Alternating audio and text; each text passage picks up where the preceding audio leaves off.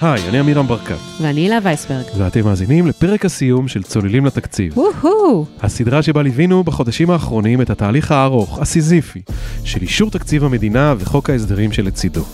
אז כמו שהבטחנו לכם, עוד בפרק הראשון של צוללים לתקציב, יש תקציב, הוא עבר. וזה כבר הישג. כן, לראשונה מזה שנתיים במדינת ישראל יש תקציב בשעה טובה, זה לכשעצמו אירוע מאוד מאוד משמח.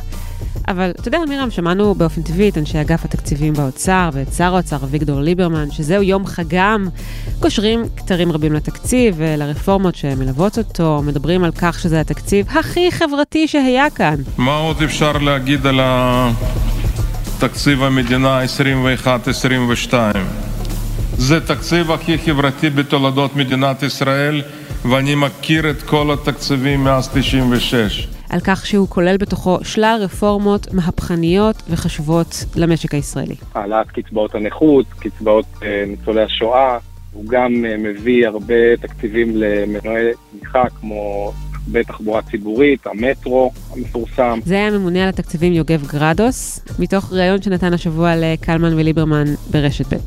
אז היום התכנסנו כדי לסכם, לדבר על הטוב ועל הרע שבתקציב, אבל גם כדי לשאול שאלות, להבין מה בין ההצהרות האלה לבין המציאות.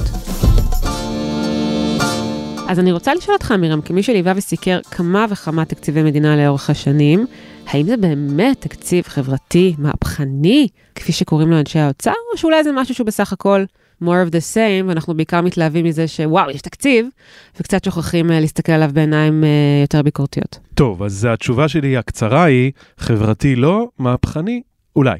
לי יצא ללוות ככתב האוצר של גלובס את תקציבי המדינה לשנים 15-16, 17-18 ו-2019.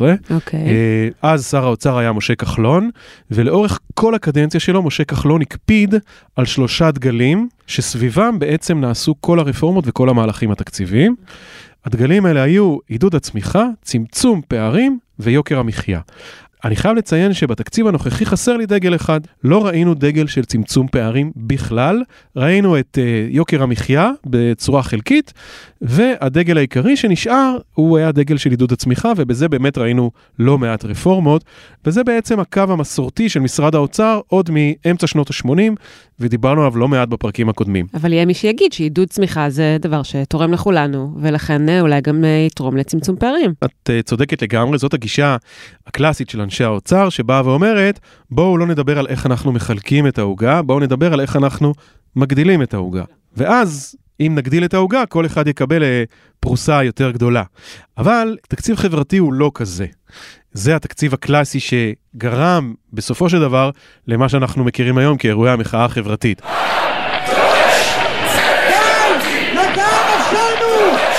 אז כשאנחנו באים ומדברים על תקציב חברתי, אנחנו מדברים על תקציב שמשנה את חלוקת העוגה ומגדיל את הכנסות המדינה בדרך של העלאת מיסוי, אבל לא בהיקפים שאנחנו ראינו, ואנחנו נשמע בהמשך את חברי הצוות של הצוללים מדברים על זה. עכשיו, אמירם, אנחנו ניגשים לשאלה הגדולה שמלווה את הפרק הזה.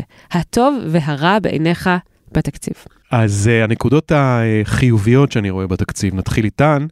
למשל, הנושא של העלאת גיל הפרישה לנשים. סוגיה מעוררת מחלוקת, דנו בה גם כאן בסדרה. אז מצד אחד יש הסכמה, אני חושב, כמעט כולם מסכימים שגיל הפרישה לנשים חייב לעלות. זה היה חייב לקרות. אבל בפועל זה לא קרה, כי תמיד היו גורמים שהתנגדו. ותמיד בסוף הגענו למבוי סתום, והמשכנו לבעוט את התופעה, את הבעיה הזאת קדימה, ולא הושג שום פתרון ושום פריצת דרך, ועל זה באמת מגיע, אני חושב באופן אישי גם לממונה על התקציבים יוגב גרדוס, שבעצמו ניסה לא פעם ולא פעמיים לקדם איזשהו פתרון לנושא כי הזה. כי כל הזמן עלה חשש שזה יפגע בנשים החלשות יותר בחברה. נכון. אז מצאו פתרון שהוא לא מושלם, אבל הוא פתרון טוב, והוא מאפשר להתקדם, ובסופו של דבר אני חושב שגם נשים ירוויחו מזה, כי שיעורי התעסוקה של נשים יעלו, והפנסיה שנשים יקבלו בפרישה תהיה גבוהה יותר. ואנחנו עוברים אל הרע, יש לך כמה דברים להגיד שם. הבעיה העיקרית שאני רואה בתקציב הזה, היא תהליך של כרסום ברשתות הביטחון של השכירים במשק. של הרוב הדומם של הציבור. למה בעצם אני מתכוון? הסיפור של העלאת גיל הפרישה לנשים, אני מזכיר לכם, יש בו גם איזשהו עוקץ, וזה הדחייה של תחילת קבלת קצבת הזקנה בביטוח הלאומי. נשים שמתחילות לקבל היום את קצבת הזקנה שלהם בגיל 62, בעוד 11 שנים, במהלך מדורג, יתחילו לקבל אותה רק בגיל 65. זאת בעצם רשת ביטחון סוציאלית שהמדינה לאט לאט מושכת. הולכת ומתרחקת מהן. אבל הדוגמה הצורמת יותר בעיניי, גם בגלל החשיבות שלה וגם בגלל שדיברו עליה כל כך מעט, היא הילה, את מכירה אותה בעצמך מצוין. נכון, הסוגיה של אה, אג"ח המיועדות. ההסדר בפנסיה, בעצם אנחנו, ציבור השכירים שמבוטחים לפנסיה, קיבלנו סוג של פיצוי מהמדינה עד היום. איזושהי הבטחת תשואה. קראו לו אג"ח מיועדות. זה משהו שהמדינה הבטיחה לשלם לנו, ידענו שבתיק הפנסיה שלנו, 30% ממנו זה הבטחה מהמדינה, בתשואה מאוד יפה. של uh, כמעט חמישה אחוזים, והאמת שעכשיו כשיש מדד זה אפילו יותר מחמישה אחוזים. זה נפסק, זה נגמר. במקום זה קיבלנו איזושהי הבטחה שאנחנו עוד לא יודעים אם זה יעבוד בכלל.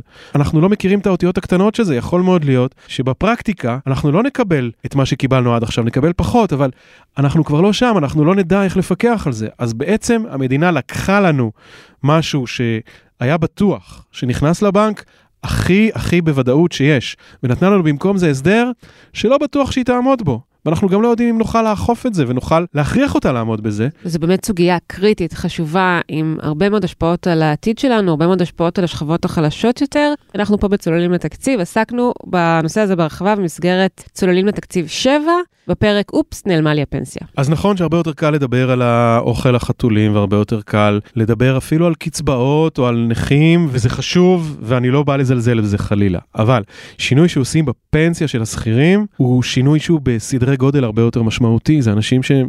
אנחנו בעצם חוסכים לפנסיה 30-35 שנים מחיינו. באמת מדהים, אמירה, כמו שאתה אומר, שזה עבר מתחת לרדאר, וזה דבר שהוא כל כך קריטי אה, לקיום שלנו, אה, בעיקר בזקנה. כן, זה קצת עצוב, כי הנושאים האלה כן עלו בעבר, וכשהיה שר אוצר חברתי באמת, כמו כחלון, הוא פשוט זרק את uh, ההצעה הזאת החוצה מהחדר. והפעם האוצר ניצל את העובדה שהוא יכול להעביר את זה, והוא גילה שהציבור לא ממש נזעק ולא יוצא לרחובות כדי להפגין למען הפנסיה שלו. לא מבין ולכן זה עבר. טוב, אמירם, אלה היו נקודות uh, חשובות ביותר. ועכשיו בוא נשמע מה חושבים על התקציב, כתבי ופרשני גלובס שליוו את הסדרה מההתחלה. אלה לוי ויינריב, עידן ארץ ואורי פוסובסקי. שלום אלה לוי ויינריב. שלום רב. אז מה טוב בעינייך ומה רע בעינייך בתקציבים שאושרו בכנסת בסוף השבוע האחרון? אני אתחיל דווקא ברע, כי אני אוהבת לסיים בנימה חיובית, אז אני אתחיל בצד השלילי של התקציב. קודם כל, דבר ראשון שאפשר היה לשים אליו לב אה, די בתחילת הדרך, זה שהמאבק בהון השחור ירד כמעט לחלוטין מחוק ההסדרים, וגם די מהר. באו עם תוכניות מאוד גדולות, תוכנית למאבק בחשבוניות הפיקטיביות, שצריך לדווח על כל חשבונית של uh, מעל 5,000 שקלים, תוכניות uh, לפיקוח על uh, מטבעות וירטואליים, תוכניות שרשות המיסים תקבל uh, דיווח ישירות מהבנקים, במקום שזה יצטרך לעבור דרך הרשות לאיסור הלבנת הון. צעדים חשובים. מאוד גדולים, מאוד חשובים, כולם ירדו. מה נשאר? רק חוק המזומן? נשאר uh, הורדת תקרות המזומן, כן, צעד שהוא uh, נחמד, אבל היעילות שלו לא הוכחה, או יותר נכון, בתקופת הקורונה זה בדיוק היה uh, תנועה הפוכה לשימוש יותר במזומן. עדיין דנים באם החוק הזה יעיל או לא יעיל, אבל בינתיים הורידו את התקרות. כל העולם הולך uh, לכיוון של uh, הפסקת השימוש במזומן, אז זה בסדר, זה צעד בכיוון הנכון. אבל בואו נדבר, שאר הדברים היו אמורים להוות את המאבקים בתופעות גדולות של מיליארדים, הון שחור שמסתובב במשק, שהערכות הוא שהוא מיליארדים, ושום דבר לא עבר. לא הכל היה טוב. זה יכול להיות שזה עוד יחזור? מדברים על זה שהכל יחזור במושב החורף, אבל בחוקי הסדרים קודמים ניסו להכניס כל מיני חקיקות כאלה של המאבק בהון השחור, ומה מתברר לנו עם השנים? שזה לא המאבק הכי חשוב לכל הממשלות שהיו כאן. זה תמיד נדחק וזה לא מצליח לעבור גם אחרי זה במושבים האחרים. אז אנחנו לא יודעים. יש תקווה, אבל uh, אם ללמוד מניסיון העבר, היא לא בטוח תתממש. ומצד שני, גם אם זה לא עבר בחוק ההסדרים, הסיכוי שזה יעבור בחקיקה רגילה, כשהקואליציה לא מחויבת ומגויסת להעביר את זה, הוא יותר כן, נמוך. כן, כי גם היו הרבה בעיות עם החקיקות האלה. אגב, לא כולן טובות, לא כולן מהודקות עד הסוף, אבל היו שם כמה דברים שדנו בהם הרבה זמן, ועדות ישבו וחפרו אותם, והם לא נכנסו. אז את זה לא קיבלנו, ומה כן קיבלנו? מצד שני קיבלנו בצד השלילי עדיין מיסים חדשים שעלולים לפגוע דווקא באוכלוסיות החלשות, כמו מס הסוכר או מס המשקאות הקלים, שבעצם מייקר לנו את כל המשקאות הקלים והממותקים, והמס על החד פעמי, שראינו את התופעות שהוא גרם בתקופה האחרונה, שהוא כבר נכנס לתוקף בראשון בנובמבר, וגרם להתנפלות המונית על, אה, על חד פעמי, על כלים חד פעמים. אלה מיסים שאולי המטרות החברתיות שלהם הן ראויות, אבל כשמדברים על התקציב החברתי ביותר שהיה כאן מזה שנים, בוא נגיד שהאוכלוסיות החלשות שהן אה, אלה שנפגעות בעיקר, כי הן בעלות ההכנסות הנמוכות ביותר, והן גם, לפי מחקרים, הצורכות של המוצרים האלה בעיקר, הן ייפגעו במיוחד. שמעתי את מנכ"ל האוצר אתמול אומר, שאני מבחינתי לא הייתי רוצה לראות אפילו שקל אחד של אה, הכנסות מהמס על החד פעמיים ומהמס על הממותקים, כי אלה מיסים שמשנים התנהגות. אז הוא אומר, אה, מבחינתי הכי טוב יהיה אם אנשים פשוט יפסיקו לצרוך את החד פעמי, ויפסיקו לשתות את המשקאות הממותקים, והרווחנו. זו אמירה מאוד נחמדה, ובאמת באוצר יש להם תשובות לכל דבר. הם אומרים, אה, אנשים יכולים לעבור למדיח כלים, כמו שליברמן, שר האוצר אמר, הם אומרים, תשנו התנהגות בשביל הבריאות שלכם, תפסיקו לשתות משקאות קלים, אבל המציאות מוכיחה, והמחקרים אומרים את זה, שיש ביקוש קשיח למוצרים האלה. מה זה אומר? במיוחד באוכלוסיות החלשות, אנשים צורכים את החד פעמי בכמויות גדולות, וזה לא ישנה להם את ההתנהגות אם זה יעלה קצת יותר. אולי זה לטווח הרחוק ישפיע, אבל בטווח המיידי והקצר, זה יעלה את סל הצריכה החודשי של כל משפחה, במיוחד באוכלוסיות החלשות, בעשרות אחוזים, במאות שקלים לחודש. עד כדי כך, זאת אומרת, זה יעלה את יוקר המחיה. חד משמעית, אבל גם אף אחד לא טען שזה בא לטפל ביוקר המחיה. הם אומרים שהם לא רוצים uh, לכאורה את ההכנסה הזאת ומעדיפים לא לראות הכנסה, אבל הם הציגו את זה בתקציב כמחולל הכנסה של מאות מיליונים לשנה לתקציב המדינה. 800 מיליון שקל מהחד פעמי ו-300 מיליון שקלים בשנה מהמס על הסוכר, אז uh, הכנסות שהם רוצים אותם בפועל. המחקרים מראים והמציאות uh, כנראה תלמד אותנו שההכנסות האלה יגיעו גם יגיעו. והם יגיעו בעיקר מהאוכלוסיות החלשות שצורכות הרבה יותר משני המוצרים האלה. אבל נשים כוכבית, אנחנו בעד המטרות הראויות איך לעבור לעולם כזה. ומה קרה בכשרות? בכשרות קרה משהו אחר, הוסיפו הרבה מאוד uh, סננים ודרישות וכללים כדי שתאגיד פרטי יוכל להיכנס לתחרות הזאת. הרעיון היה להעביר מהרבנות הראשית לתאגידים פרטיים את האפשרות להוציא תעודות כשרות לעסקים, שהיום הם משלמים על זה הרבה מאוד uh, כסף uh, בשנה. ויש שלל אה, דרישות אה, של הכשרות מאותו עסק. היו אמורים להוציא את זה לתאגידים פרטיים בצורה די חופשית. בהתחלה זה היה מאוד רך כזה, לא היו דרישות מאותו תאגיד, לא דרישות מוגזמות ולא סננים אמצעיים כזה של הרב הזה יאשר את זה והרב הזה. עכשיו הוסיפו כל מיני מסננות באמצע כדי שתיכנס לשם, וזה קצת הפך את הרפורמה הזאת שא', לא בטוח איך זה ייושם. וב', גם העלויות של זה כבר הופכות להיות קצת אחרות, לא בטוח שהחיסכון יהיה עצום, עדיין מאמינים באוצר ובמשרד הדתות שזה יהיה משמעותי מאוד וכן יוזיל עלויות, כי בכל זאת ייכנסו עוד גופים לתחרות הזאת וזה לא יהיה מונופול. אבל המבחן הגדול הוא פה ביישום, כי את אומרת, הם השאירו לעצמם כל מיני פתחים שדרכם הפקידים, אם הם רוצים, יכולים בעצם לסכל או להקשות. מאוד, נכון, בדיוק. השאלה היא גם ברשות הרגולציה וגם ברפורמה של הכשרות, מה יקרה בשטח, עד כמה ההמלצות של רשות הרגולציה יתקבלו, כמה המשרדים יתחשבו בהמלצות האלה, ובצד של הכשרות, עד כמה באמת זה יפעל בשטח, איך זה יעבוד בשטח. עכשיו, עוד בצד החיובי, וזה כבר לא הצהרתי בכלל, אלא מעשי בפועל, דבר מאוד חשוב שקרה ברפורמה לעידוד התחדשות עירונית. עברה חקיקה שיש לה אה, פוטנציאל מאוד גדול לקדם פרויקטים של פינוי-בינוי, וזה בעצם הנושא של הורדת הרוב הנדרש של הדיירים בפרויקטים של התחדשות עירונית, הרוב שיכול לתבוע את הסרבנים. סרבנים זה דיירים סרבנים שלא רוצים... אה, דיירים שלא רוצים את הפרויקט. גם אם רוב הבניין כן רצה, אבל היה נדרש רוב של 80 אחוז כדי לתבוע את הסרבן שמעכב את הפרויקט הזה. היום הרוב הזה ירד ל-66 אחוזים, שזה משמעותי מאוד בפרויקטים האלה. בנוסף, זה יכול אפילו לרדת ליותר, לקרוב ל-50 אחוז, אם אה, דייר אה, סרבן עשה אה, עבירות בנייה, אז בכלל הקול שלו לא נחשב. אז מה את מצפה שיקרה עכשיו? תראה, בהתאחדות הקבלנים אומרים שזה יקצר את התהליכים של הפינוי-בינוי בשנתיים. זה טק, טק, טק, מתקדמים פרויקטים, הם מצפים לפרויקטים של בנייה מהירים, של פינוי-בינוי, של התחדשות עירונית מהירים, הרבה יותר ממה שראינו, היו פרויקטים שהתעכבו עשורים, עשור. כאילו זה, זה משהו דרמטי, אנחנו לא מבינים את המשמעות הזאת אם אנחנו לא נכנסים לשם, אבל בן אדם שמתחיל פרויקט של בינוי-בינוי, הוא כבר בדמיון מדמיין את, ה, את הבית החדש שלו, את הגודל, את, ה, את הבטיחות, הוא מדמיין את כל הדברים האלה, ואז פתאום הוא נתקע עשור בגלל שהשכנים שלו לא מסכימים. אז יפה, מצאת לנו דווקא לא רפורמה מרכזית, רפורמת דגל כזאת שכולם מדברים עליה, אבל נקודת אור אמיתית בתוך התקציב. נדל"ן זה תמיד, אה, תמיד טוב, תמיד נקודות אור. הח, החיים עצמם. תודה רבה, אלה לוי ויינריב. תודה לך. עידן ארץ, כתב הדאטה ג'ורנליזם של גלובס, הגענו אליך. מה שלומך? אני מצוין, ואתה? מצוין. אז יש לנו תקציב, ומה לדעתך הנקודה הכי חיובית בתקציב, ומה דווקא שלילי בו? תראה, אני חושב שנקודה הכי חיובית בתקציב שתשפיע עלינו בצורה גם הכי ישירה זה הרפורמות ביבוא. אני בכוונה לא אומר רפורמה אלא רפורמות, כי יש פה דברים שאם כל אחת מהן הייתה עוברת בנפרד זה היה שווה, אתה יודע, כתבה או פודקאסט או משהו כזה. מדברים פה גם על מוצרי מזון, גם על תמרוקים וגם על מוצרי תעשייה ומוצרי חשמל. שבעצם הולכים לפעול לגביהם בשלוש דרכים שונות, גם הולכים להכיר בתקינה אירופאית, בעצם בניגוד לתקינה ישראלית שהיא מאוד ייחודית, ובעצם היצרנים לא, לא מייצרים עבורה, כי אנחנו שוק מאוד קטן. זאת אומרת, עוקפים בעצם מכון התקנים הופך למיותר? לפי מה שמנכ"ל משרד הכלכלה אמר לי, אז מכון התקנים לא ליטרלי התבטל, כן?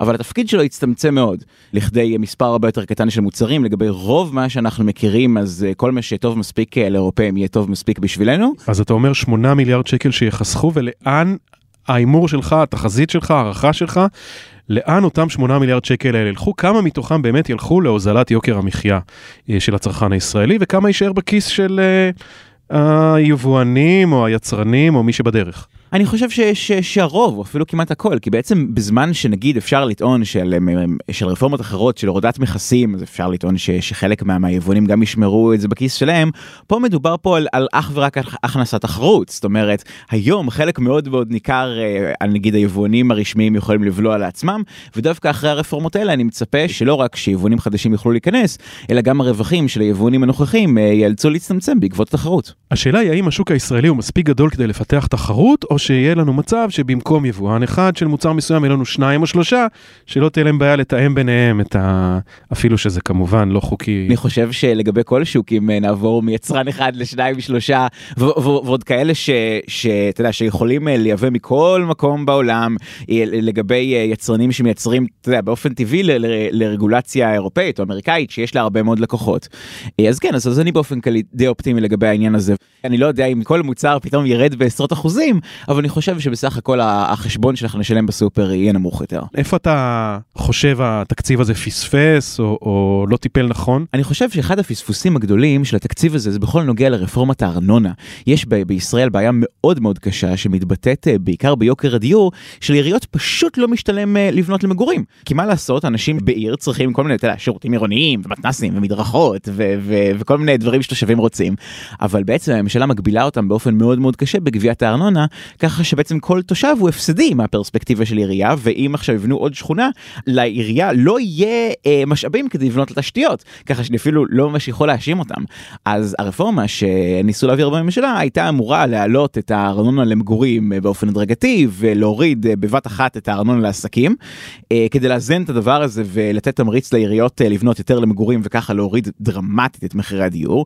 הבעיה הייתה שהעיריות לא כל כך סמכו לממשלה, ואולי בצדק, שבאמת אה, יעלו את הארנונה למגורים. זה מס מאוד לא פופולרי, כי צריך, אתה יודע, אתה מקבל מכתב, אתה צריך כזה לשלוף ארנק ולשלם אותו, זה לא כמו, אה, אתה יודע, אה, מס הכנסה, שזה שורה בתלוש. מי אוהב לשלם ארנונה? בדיוק, אז, אז, אז למרות שבעצם זה אחד המיסים היותר, היותר סבירים, היותר הגיוניים, שאנחנו ממש רואים בעיניים את, ה, את ההשפעה שלהם, עדיין מאוד מאוד קשה לה, להעלות אותם, ולכן הדבר הזה נפל, ורק נשאר השלד החיצוני ש, שאפשר לעיריות יותר בקלות להמיר משרדים ותעשייה למגורים.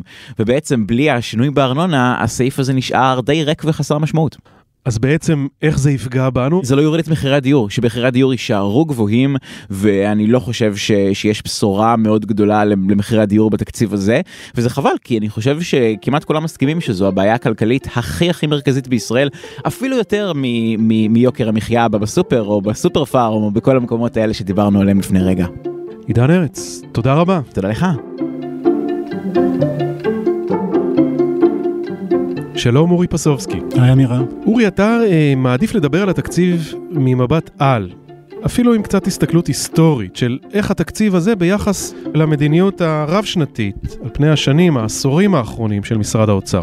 כן, תראה, אתה יודע, הממשלה הזאת הכתירה את עצמה בתור uh, ממשלת השינוי. אני חושב שאפשר להגיד על התקציב הזה שהוא פחות או יותר עוד מאותו שינוי. יש פה רפורמות גדולות, שדיברנו עליהן כמובן הרבה בפודקאסט, אה, העלאת גיל הפרישה לנשים, או ביטול האג"ח המיועדות אה, שהממשלה הקציבה לפנסיה, אבל למעשה שתי הרפורמות האלה הן המשך של רפורמות שראינו בעבר, כלומר הרפורמה בפנסיה ב-95 והעלאת גיל הפרישה ב-2004, ביטול האג"ח המיועדות אה, בחלקן ב-2003, כלומר יש קו עקבי.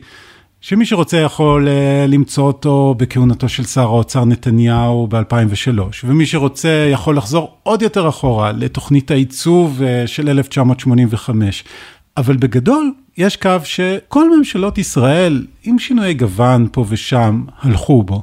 נכון, אולי אחרי המחאה החברתית היה טיפה שינוי כיוון, אבל כמו שאתה בעצמך אמרת, אני חושב, בפודקאסט הזה ממש, חלק מהתוכניות שאנחנו רואים פה הן פשוט תוכניות שהיו קיימות במשרד האוצר. אג'נדה שמנסים לקדם אותה אה, מזה זמן. אנחנו בעצם דיברנו על זה, אורי, בפרק על החוב, אה, שבסופו של דבר המצפן, כוכב הצפון שמוביל אותנו, ממשיך להוביל אותנו גם בתקציב הזה, הוא הורדת יחס החוב תוצר אה, של מדינת ישראל. לשם האוצר אה, חותר, והוא גם הודה בזה במפורש כשהוא הציג את תקציב המדינה בכנסת, שהיעד שלו הוא להחזיר בחזרה את יחס החוב לאיפה שהוא היה.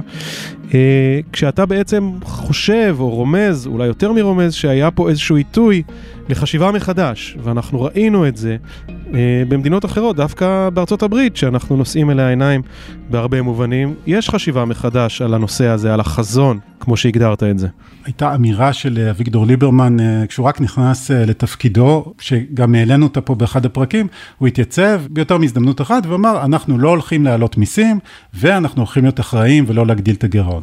כלומר, מההתחלה, עוד לפני שבכלל התחילו להציג את התקציב, היה ברור מהם גבולות הגזרה. כלומר, לא נעלה מיסים, לא נגדיל גירעון. כלומר, זה אומר שנשאר עם uh, הוצאה מסוימת. ואז, אם אתה יודע כמה כסף אתה יכול ומוכן להוציא, אתה צריך להתאים את החזון שלך לסכום שאותו תוציא. עכשיו, אפשר היה לטעון שצריך uh, לחשוב אחרת. אנחנו צריכים לחשוב, קודם כל, מה אנחנו רוצים לעשות. מה החזון הגדול שהממשלה הזאת רוצה לממש, ואחר כך להגיד, בוא נראה איך נממן את זה. ובאמת, כמו שאתה אומר, אה, במידה מסוימת לפחות, זה הגישה שהנחתה את ממשל אה, ביידן. כלומר, אמרו, אנחנו רוצים, אה, לא יודע. היו דברים שנשרו מהתוכניות שלו כמובן, אנחנו רוצים קולג' לכולם, אנחנו רוצים חינוך חינם לגיל הרך, ואחר כך נמצא איך לממן את זה עם מס עשירים, או מס חברות, או אולי נגדיל את הגירעון, אבל אתה יכול לנהל דיון רחב יותר. ברגע שאתה אומר, אוקיי, זה מסגרת התקציב, ולא נחרוג ממנה, לא נעלה מיסים ולא נגדיל את הגירעון, אז בעצם קבעת מראש מה גבולות הגזרה של הדיון. זה צעד שאחר כך גם התגלגל לדיונים סביב התקציב, כלומר, כל הזמן דנו במה בא על חשבון מי וברפורמות, אבל נשכחה האפשרות שאפשר היה לעשות אולי דברים אחרים, יותר שאפתנים, או לדבר על החזון עצמו. אבל אולי צריך... להוסיף כוכבית ולהגיד שאתה יודע, כשאתה שומע את בנט מכריז בוועידת האו"ם בגלסגו שישראל הולכת אה, להגיע לאפס פליטות פחמן עד 2050 ואנחנו הולכים להפוך למין האב של אה, Climate Innovation Nation, או לחלופין כשרוצים לבנות פה מטרו שליברמן מדבר על עלויות של 250 מיליארד שקל, אז גם זה חזון, כן, ואפילו חזון אה, מלהיב, שעליו נצטרך לשלם מתישהו. אז אולי זה לא יהיה בתקציב הזה, אבל כדי להגיע לאפס פליטות ב-2050, או כדי לבנות מטרו בהשקעה מאוד גדולה, מתישהו אה, מישהו יצטרך לשלם, לא?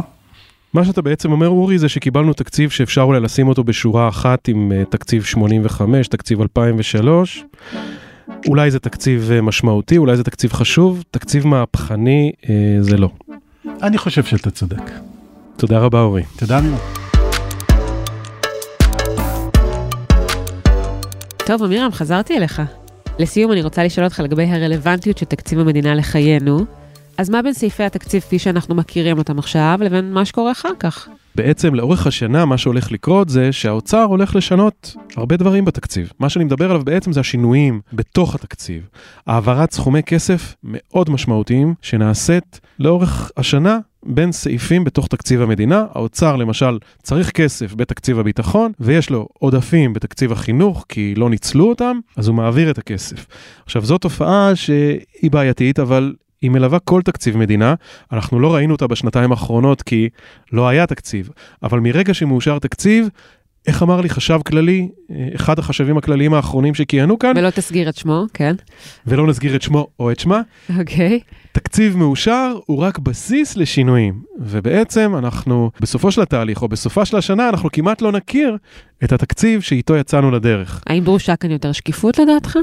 אז זאת בעצם הייתה העבודה שעשתה בזמנו חברת הכנסת סתיו שפיר, שיצאה נגד התופעה הזאת. אם אנחנו מדברים על נתונים, כמעט שליש מתקציב המדינה עובר מכיס לכיס, מסעיף יאללה. לסעיף.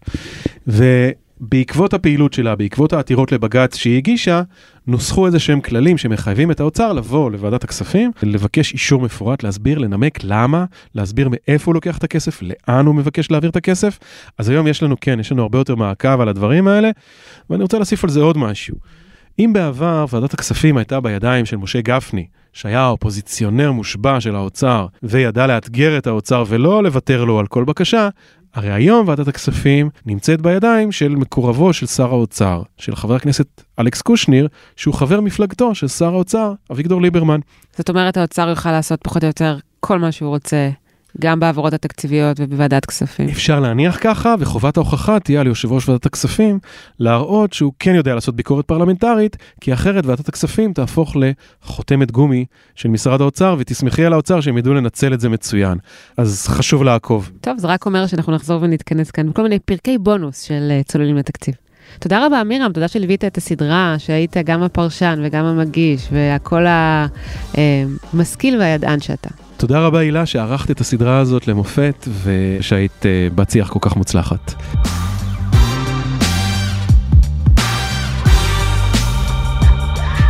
עד כאן הפרק האחרון של צוללים לתקציב.